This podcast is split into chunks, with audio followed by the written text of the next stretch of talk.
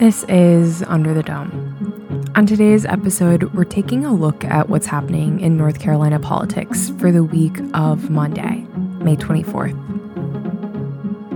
For the News and Observer, I'm Dawn Vaughan, your host for the week ahead for Monday, March 24th, 2021. And joining me on this episode is my colleague Will Doran. We're going to tell you the three big things that you need to look for this week in North Carolina government and politics.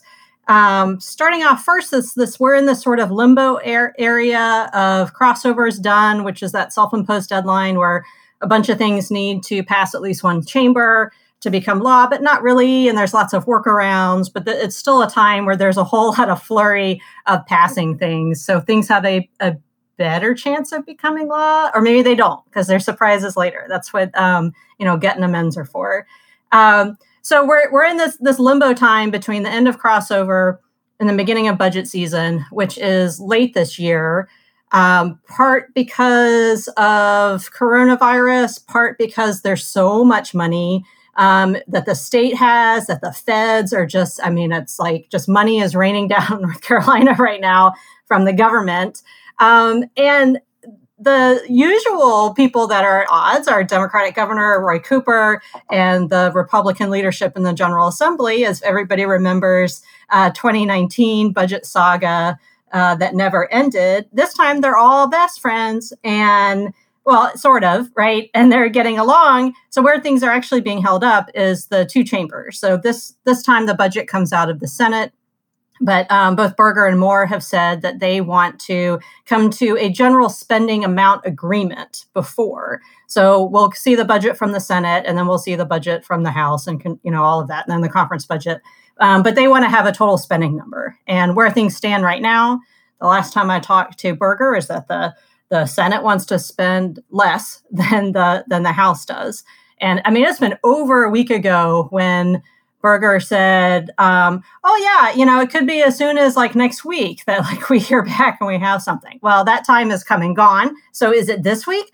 Maybe I don't know. So that's why it's the limbo time. So we're both in this limbo of end of crossover pre-budget, but also like when are they going to decide on the budget? And when that decision comes, there's still nothing tangible yet. It's just this spending number that they have, and then three weeks later there might be something to, to, vote on. So so that's where we are. That's the big thing to look for of that. I don't know. Will we see it? Will we won't? Um, it's been a while. You know, we're looking, this is the last week of May.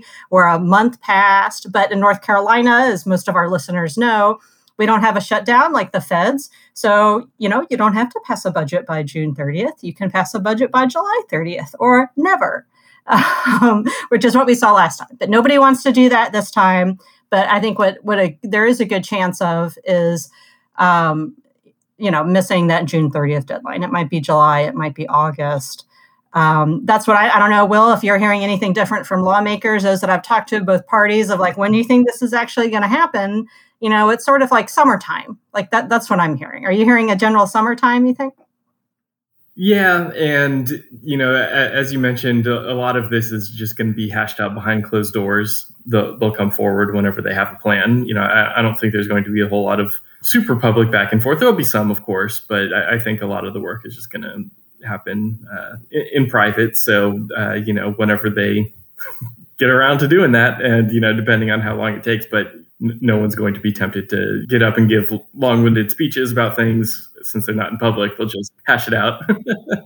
I was going to say they like giving long-winded speeches but right maybe not for the caucus. They'll save that for the for the public and, and in the house anyway for the cameras yeah. right? one question i had for you Dawn and i'm putting you on the spot here maybe you uh, maybe you haven't heard but i mean obviously we don't we can't do deficit spending here in North Carolina like the federal government does. So, you know, with the Senate wanting to spend less money, House wanting to spend more, um, is that just a difference of the Senate wants to put more into the rainy day fund? Have you gotten a sense of like which types of savings accounts that they want to file some of this money away into? Because I mean, you know, we have we have the general rainy day fund, and we have a bunch of other, you know, individual, you know, kind of trusts and funds and things like that. Uh, have people talked to you much about, you know, kind of where the Senate wants to put those the extra money into savings?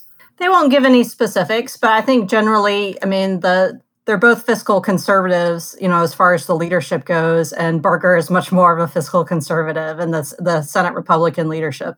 Um, they are so whether that turns out i mean there's a there's you know a five billion dollar you know budget surplus. There's this rainy day fund that i remember them touting you know two years ago. Um, and you know the rain is coming gone and i think we're at what at least half the state vaccinated now. So i don't know if there's more rain or what they want to save for. Um, but you know the and they'll you know take the credit for it and and certainly deserve you know at least a lot of it North Carolina is in a, a fine place financially as far as the money that we've already had. And and tax revenue is another thing too but but also just like i said before just the money raining down from from dc as much as everyone complains about congress they're um, they're they're putting out a lot of money. And and north carolina is in a better place than than others are so the answer to that is, you know, I'm I'm not sure. so that'll segue to our, our our second big thing, which is coronavirus relief. They passed a bill this week that seems exciting, but really is just a framework bill. It's required by the feds of you need to say this is the amount of money you're putting into these different areas. So it's not it's not the specifics that everybody wants, um, but that's out there. And so, will we see this week potentially like what those details look like? Um, there's a good chance of that, or at least coming soon. Um, Governor Cooper just put out his proposal for how to spend it.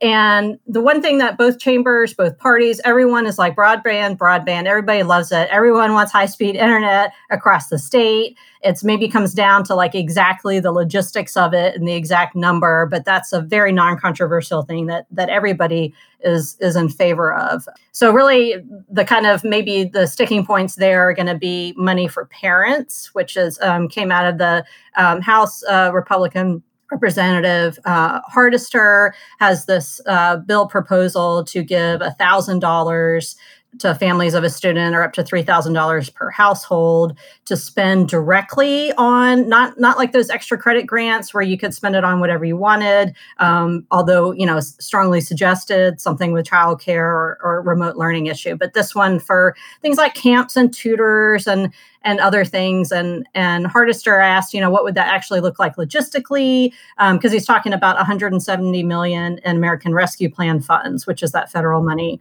and um, he's like, you know, we don't know if we need all of that, if that's something from the state budget, if that ends up being art money. So they're they're still sorting it out. And Berger is non-committal on a certain amount. So Cooper's proposal was believe $250 and $500, but to the families most in need, which is different than um, the Republicans opening up to most families. So, so that's I think where we'll see what what is that final amount going to be. And and Cooper said during that presser that you know he's open to negotiation, which you know you kind of have to be the way our the way the branches of government work.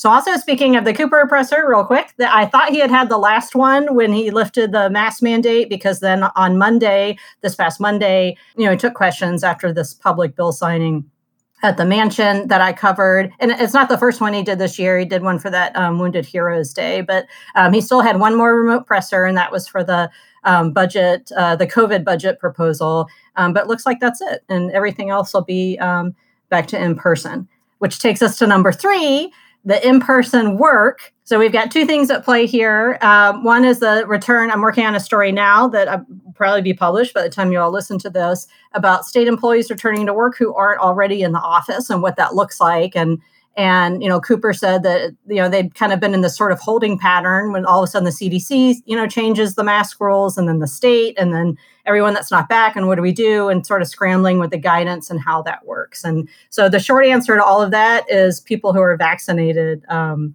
what I mean, it's it's you know generally a good idea. So the other side of of employment is this thing that came up this week, which was an interesting surprise, Will, that you wrote about, about getting people to um, have incentive to work in places that um, weren't like the most ideal place to work during a pandemic. So, can, tell us a little bit about that. Yeah, so this is a brand new proposal um, uh, tying together uh, two things that you've already mentioned in this podcast. On one, the the gut and amend process to uh, to get new ideas introduced into the legislature, even though uh, the crossover deadline has technically passed, and also the feds just making it rain uh, with COVID yeah.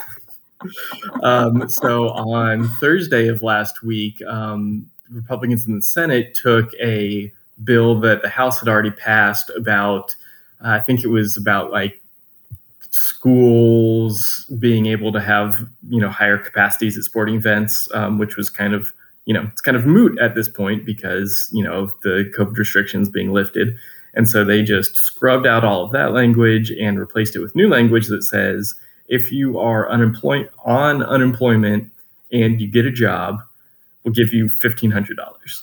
And so it's an attempt to one get people off the unemployment rolls because you've you know seen this whole kind of uh, new push in uh, Republican circles uh, to say that you know unemployment is too generous, um, which you didn't really hear during the Trump administration when unemployment payments were actually higher than they are now in the Biden administration.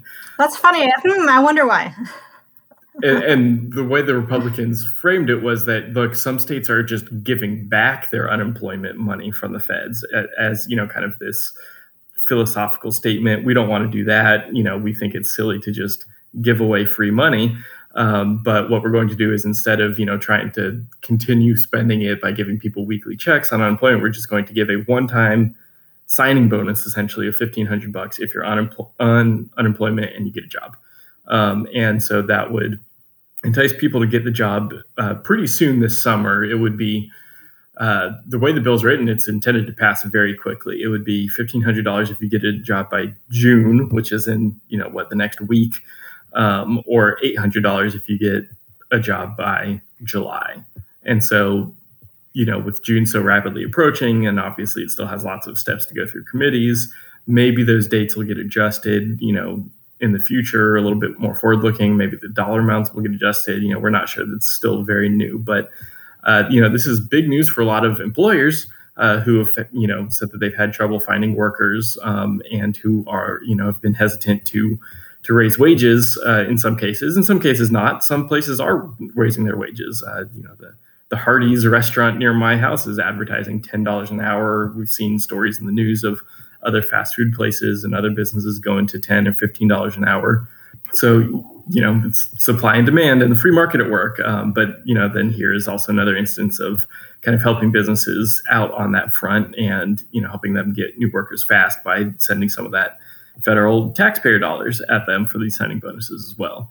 Um, you heard some asks from the democrats in the committee when this came up on thursday to also consider childcare subsidies uh, as this as well. They said you know look you know a lot of people aren't unemployed because they are lazy and don't want to work, they're unemployed because it literally costs more money to buy childcare than you can make working for some of these low wage jobs.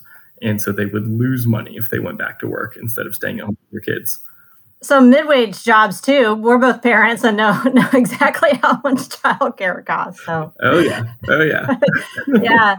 Yeah. So the the changing face of the worker, of unemployment, of everything is something that that Will and I uh, are are following. That our politics team will will continue to follow and and tell you how um, you know how all of this will pan out in a a post um, vaccination pandemic era, which we're very rapidly uh, approaching. So all right. Well, those are the three the three big things um, for your week ahead in North Carolina politics. I'm Dawn Vaughan for the News and Observer with Will Doran. Thank you for listening. For more from our politics team, subscribe to the News and Observer at newsobserver.com/subscribe. Follow us on Twitter at Under the Dome and NC Insider, and sign up for our weekly political newsletter at newsobserver.com/newsletters. Thanks for listening.